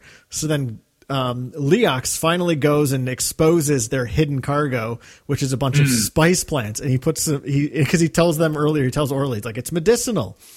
Um, and he puts some of the leaves on Dez, and it immediately starts to heal him. And he goes, "See, I told you it was medicinal." I just, I yeah, loved yeah. that moment.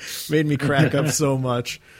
Um, uh, yeah. Yeah, I think it's I think it is good for Star Wars. Like, why do we pretend we're we're in a world without sex, drugs, and rock and roll? So uh, let's let's embrace it a little more.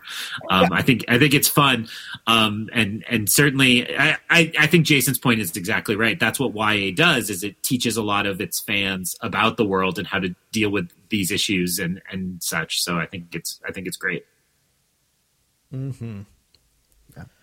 Um well, for the you know, just for the sake of time, I I I feel like maybe if y'all want to say, I, I, hate limiting it, but because there's there's so much of this book we didn't even touch on, um, and again, I think that this is this is all very good news. I think the High Republic is just giving us really really powerful stories, um, and I I, I want to say, and I, I think I made this comment on Twitter, but um, my favorite thing so far of the High Republic, all three books, is I feel they've done a great job of setting up your traditional Star Wars three um, three arcs in a book, um, you know, or three acts, you know, to each book. I, I feel like each story, uh, Test of Courage, Light of the Jedi, and, and Into the Dark, all had very clearly three acts, which I absolutely love in Star Wars stories. Um, uh, and most Star Wars movies have them, except for I would say Rise of Skywalker really doesn't. Solo doesn't even really have that, but the rest of them, for the most part, do. Last Jedi is a little little off too in my book, but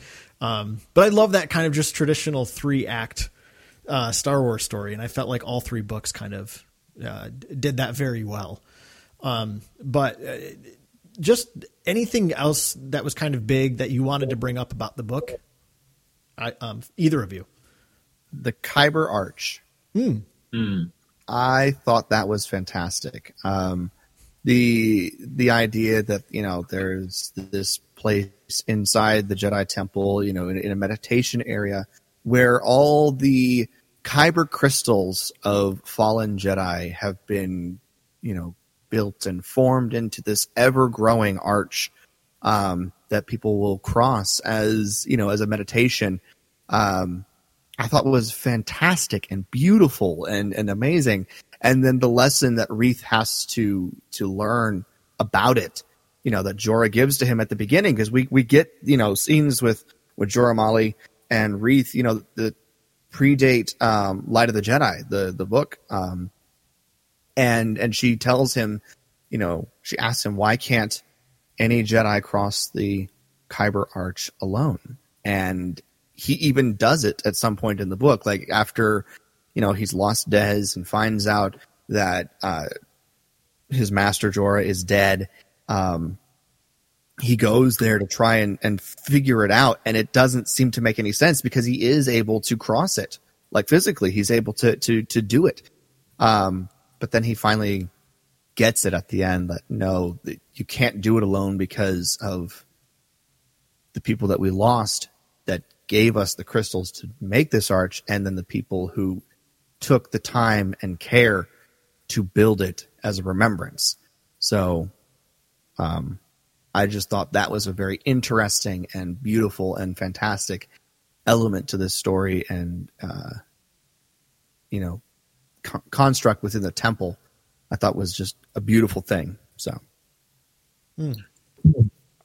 I, I, agree with that, and I'll just say it reminded me a lot of um, the. I think it's the foyer at Langley, the headquarters of the CIA, has a wall where the names of every single fallen agent are chiseled into the the stonework, and it's that th- same thing to remind the agents as they enter that these are you know the people who helped us get this far and we're going to keep going in their name. And it felt very much like that but also had this beautiful spiritual side because because we also know kyber are living and that those crystals had a real attachment to their um their their jedi. And so to fuse them together and to keep them together just as the souls of the fallen merge back into the cosmic force is is a really beautiful image and it was really nicely thought out by by claudia gray Mm-hmm.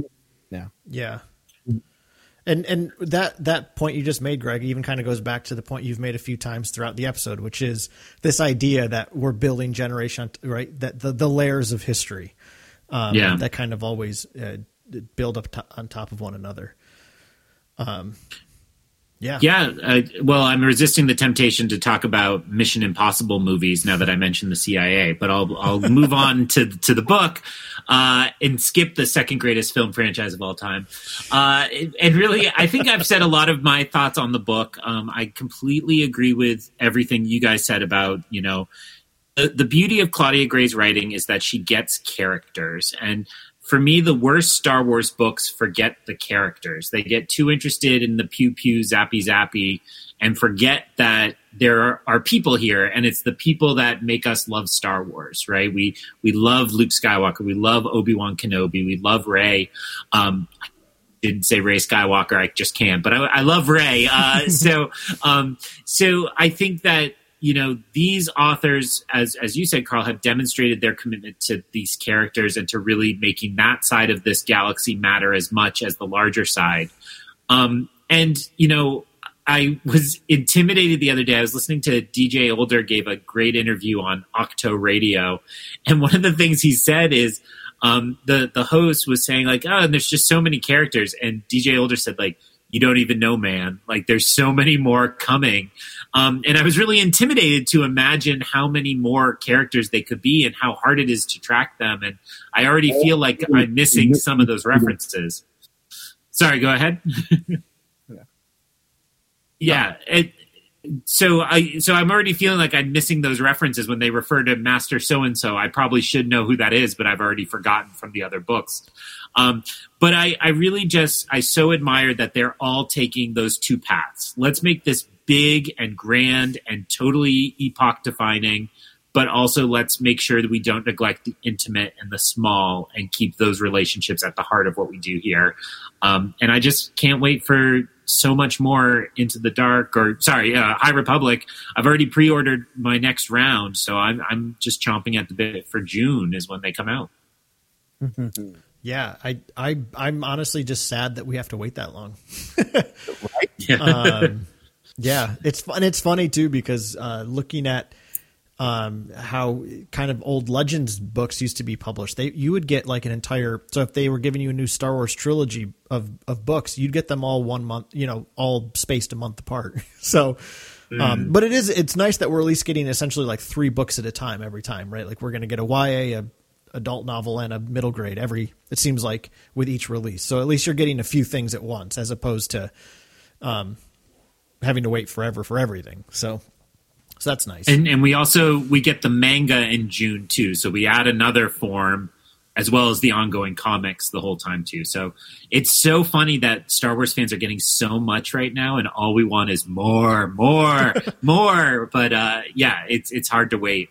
I uh, I will not reveal my source for my review copies, but I might have already started pestering me like, "Can you watch your mail? Because I would really like to get the next books early again." So we'll see. I'm hopeful, but uh, we'll see. uh, yeah, I can't wait for for round two of them. Um, very exciting. So, well, I think that's that is a very good general with uh, some fun details and, and and hijinks here for Into the Dark. Um, if you've listened through the whole thing and not read the book, hopefully this makes you want to go read the book even more. Um, and uh, if you have read the book and you want to share some of your thoughts about it, we'd love to hear them. So certainly share those with us through our social media. We always love to hear hear those um, inputs. Um, before we go, again, a reminder that coming this Monday, March the 1st, we'll start our This Is Madness tournament. So every single day, Monday through Friday, you can vote on two, uh, well, essentially, there'll be four scenes every day. You get to vote your favorite of, of them. So you can do that on either our Twitter or um, follow us on our Instagram and, and, do it in our stories every day. Um, I can't wait to get this started. And like I said as well, if you want to enter for a chance to win your own copy of Into the Dark, simply uh, when you see the tweet go out, simply like it, retweet it, follow it, all that stuff. Or simply write a review in the iTunes store for the show and be entered for a chance to win. And we'll announce the winner of Into the Dark on next week's episode. Um, did yes. I miss anything, Jason? I feel like I got everything. I, I think we got it all. Um, it, Greg, if people want to follow along with any of your antics or hijinks, where can they do that? Uh, my address is no. Uh, so, um, I, am getting to the punchy time of the night. Um, so uh, I am on Twitter at Eye On Canon, E Y E O N C A N O N. Um, I absolutely love engaging with uh, fans on Twitter and, and, kind of debating ideas and bouncing back and forth. And I really appreciate all the Lairians who reached out um, after my last appearance and wanted to talk about a couple things. So I'd love for you to give me a follow. I just passed 700, closing in on 705, I think. Uh, so slowly growing my account. Um, and I also, I'm trying to become a professional podcast guest, which is not a paying gig, but is a lot of fun. So I often post uh, different shows I've been on. Uh, Wampa's Lair was my first and will always be my true love, but I've, I've moonlight on a few other sources. Uh, and I've been invited to some cool upcoming projects I can't talk about yet, but I will promote there. So Eye On Canon on Twitter or uh, Instagram. Excellent. Um, and with the fact that we are starting the This Is Madness tournament, we won't be doing matchups or polls again until April, uh, because again, you will have matchups to vote on every single day for a month. So, um, yeah. so hopefully you participate there, but we won't be doing any main ones on the show in, until until April. Um, Jason and I also have a really fun schedule of shows for you in in March. So uh, we'll share more about those at the start of next week's episode. Um, I've I've alluded to this a couple of times already. I know it's only February, but you know we're kind of building in October to our 10 year anniversary. So uh, March is going yeah. to be a little bit of a uh, Star Wars journey um, tale for the two of us, by by talking about moments from Star Wars that have defined our fandom over the years. So uh, we felt like it'd be really fun to do that in March with the with the matchup uh, madness bracket because we're going to be looking at all sorts of moments from Star Wars. So when better to do that than in March? So uh, hopefully you'll en- you'll enjoy that uh, the upcoming shows because I'm excited to talk about all of these things. yes, definitely. All right. Well, I think that's going to wrap this up. Uh, Carl, uh, did we give all the social media for everybody who wants to contact us about anything, including the topics on this episode? Uh, we did not, um, but it's uh, we're on Twitter at Wampa's Lair. Follow us on Instagram at the underscore Wampa's Lair. Uh, email us at Wampa's Lair podcast at gmail.com. And we are on Facebook, however, a bit inactive. Um, uh, you can find us there at Wampa's Lair podcast. Yes.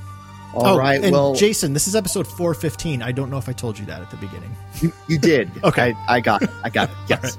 uh, all right. Well, that's going to wrap up this episode of the Wampa's Lair podcast. Uh, thank you, Greg, once again for coming on and uh, traversing the High Republic with us once again. And thank you, everyone, for listening to episode 415 of the Wampa's Lair podcast, Into the Dark. For Carl and Greg, I'm Jason, and we'll see you next time here in the Wampa's Lair.